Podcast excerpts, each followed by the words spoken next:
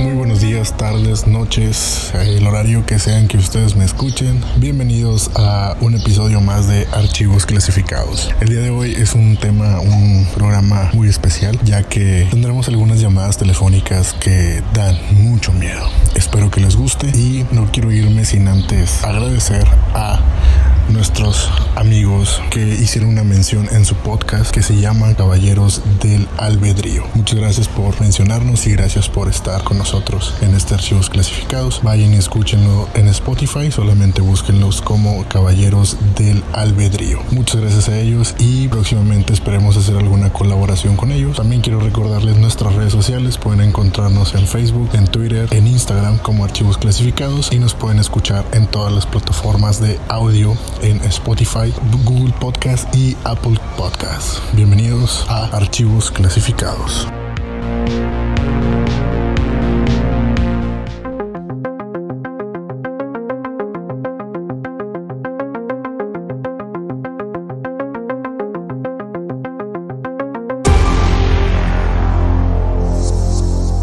Buenas noches, Ángel. Así es, buenas noches. ¿Con quién tengo el gusto?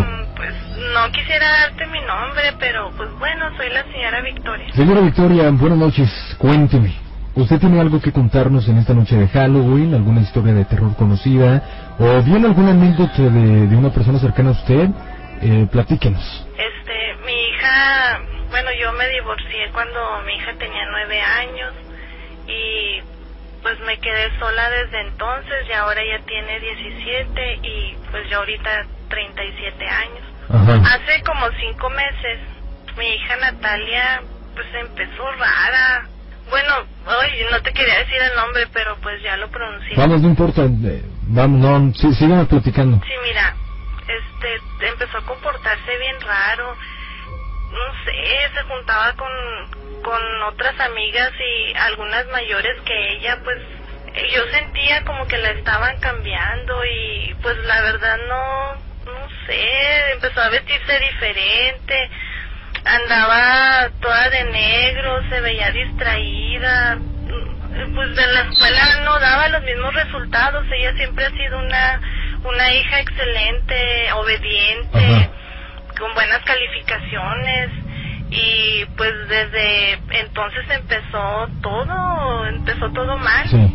Pues mira, una vez me mandaron a hablar de la escuela de ella, yo estudié en el bachilleres y ajá, pues yo me di cuenta de que todas las mamás éramos divorciadas y pues nos estaban diciendo de que las encontraron pues jugando a la ouija y que tenían fotos de los maestros y de alumnos así como si estuvieran haciendo brujerías.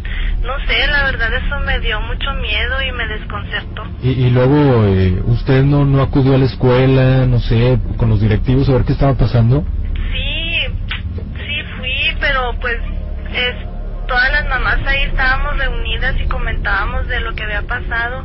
No nos explicábamos qué era. Lo que sí nos dimos cuenta era de que una de las mamás, la que creemos que pues que las indució en esto, no había asistido, entonces pues como fue fuerte la falta que ellas cometieron, pues la suspendieron y ahorita está sin ir a la escuela y me trata súper mal, me grita, hasta parece como si alguien estuviera dentro de ella, se comporta de una manera muy extraña, la verdad estoy bien preocupada. Ajá. Sí, ya no sé qué hacer con mi hija.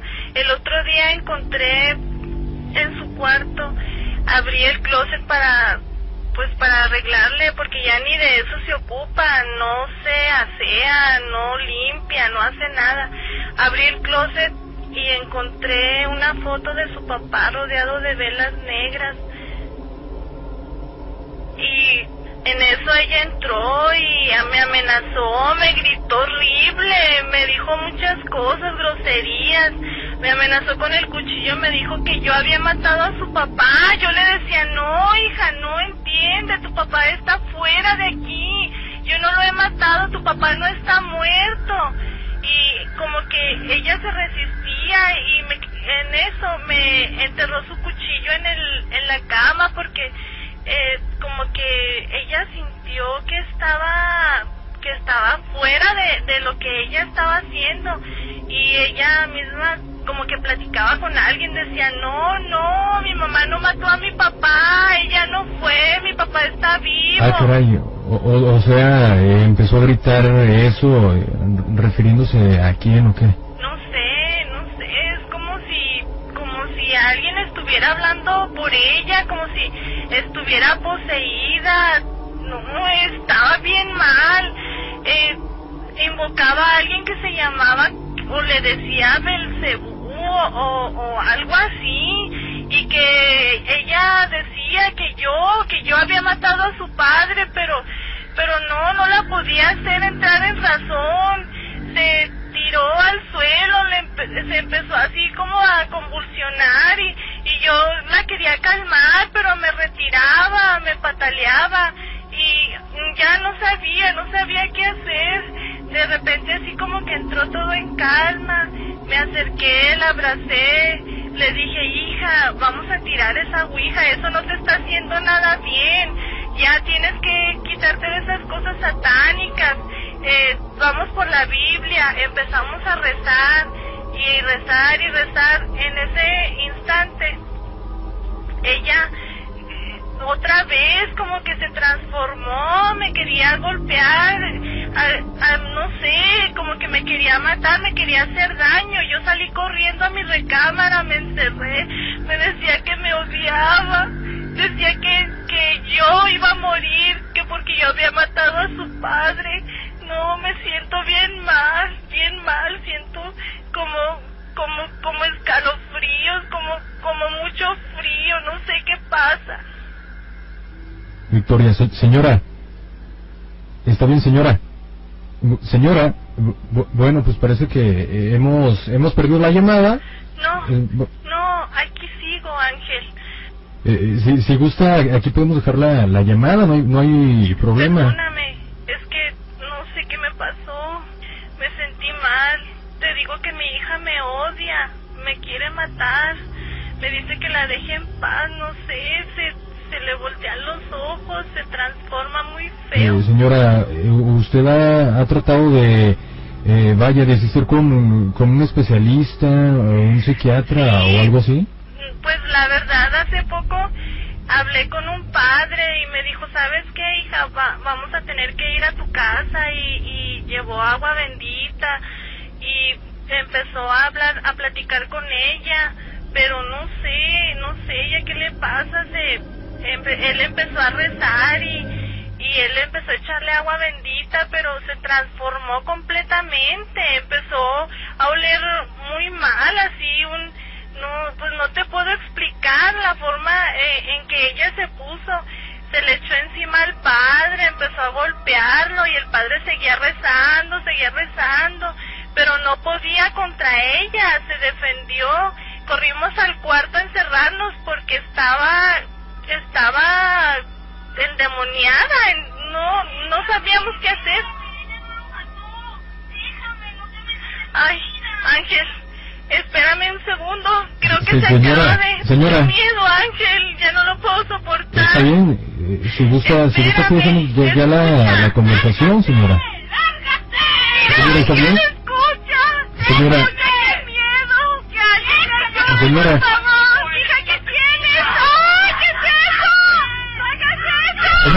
Señora, por un momento, señora, Victoria, señora, bueno, señora,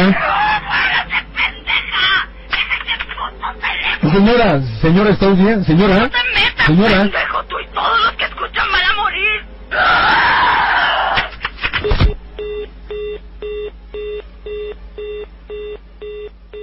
Hace 3 semanas falleció uno de mis tíos políticos cerca de las 9:30 de la mañana, de un paro cardíaco fulminante, a lo que esto destrozó a la tía, primas y sobrina, nieta de mi tío fallecido. Obviamente sufrieron y siguen sufriendo mucho la pérdida de él. Una vez que mi tía, primas y sobrina se encontraban en su domicilio, Mip revisa el celular y se da cuenta que tiene una llamada perdida del número del novio, que le había dejado un mensaje de voz, y al escucharlo se da cuenta que era la voz de su papá, donde al parecer les dice: amores, es lo que se escucha a la perfección. Lo que tienen que hacer es poner mucha atención. Te envío el audio para que tú y tus radioescuchas me den su opinión.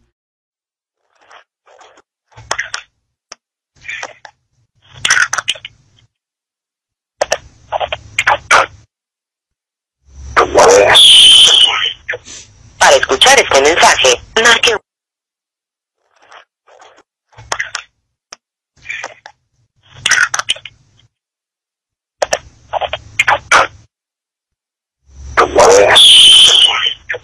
Para escuchar este mensaje, marque uno. Tu llamada será transferida al buzón.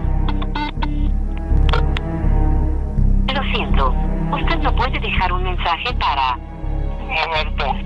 Este buzón está lleno. Tu llamada será transferida al buzón. Lo siento, usted no puede dejar un mensaje para...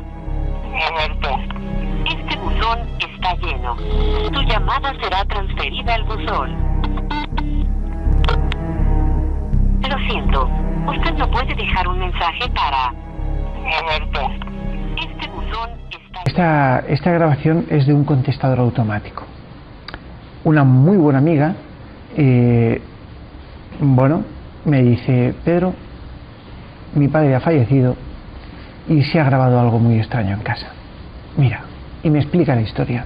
El hombre estaba levantándose a dormir tranquilamente de su casa y cuando se incorpora, tal como se incorpora, ¡pum!, le da un infarto y se muere. El padre de cuerpo presente, y de repente suena el teléfono. Muy mal, suena como... Se dispara el contestador y aparece la voz del padre, perfectamente escuchada por todos, en el otro lado del teléfono, diciendo: hoy me levanté, y cuando me levanté, se corta el teléfono.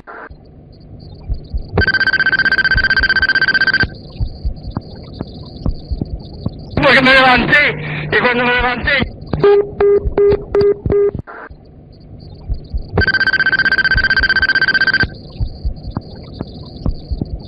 Porque me levanté, y cuando me levanté...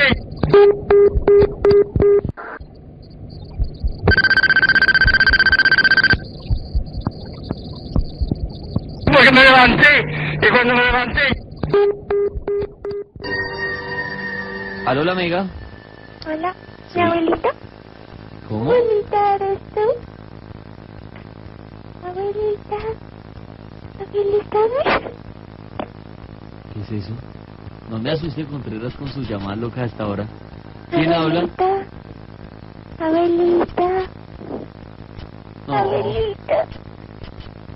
¡Aló! Maldita sea, no me vas a asustar. ¡Aló! Abuelita.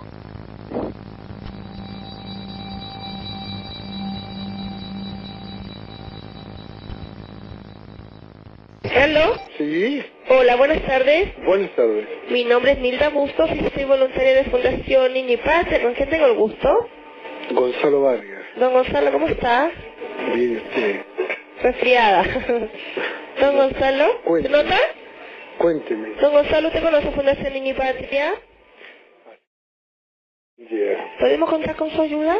Deje conversarlo con mi señora y... ¿A qué hora lo puedo llamar, don Gonzalo? Dame la tardecita, como después de las 6. ¿Después de las 6? Sí. Muy amable, don Gonzalo. ¿Cómo no? Hasta luego. Hasta luego.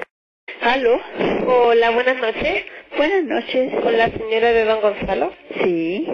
Buenas noches, mi nombre es Nilda Bustos, soy voluntaria de Fundación Nini Patria. Ya. No sé si don Gonzalo habrá conversado con usted, señora.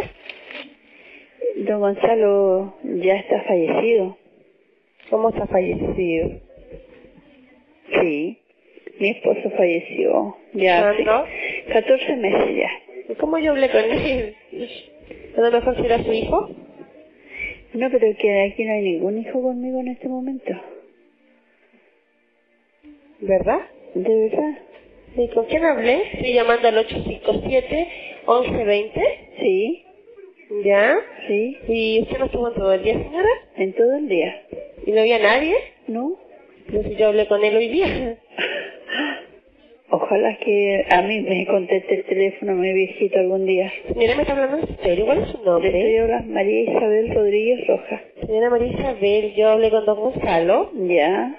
Imagino que Pero hablando en serio, ¿verdad? Y él me dijo que la que tomaba las decisiones en la casa era usted. Exactamente. Que usted decidía si era socia de nuestra red.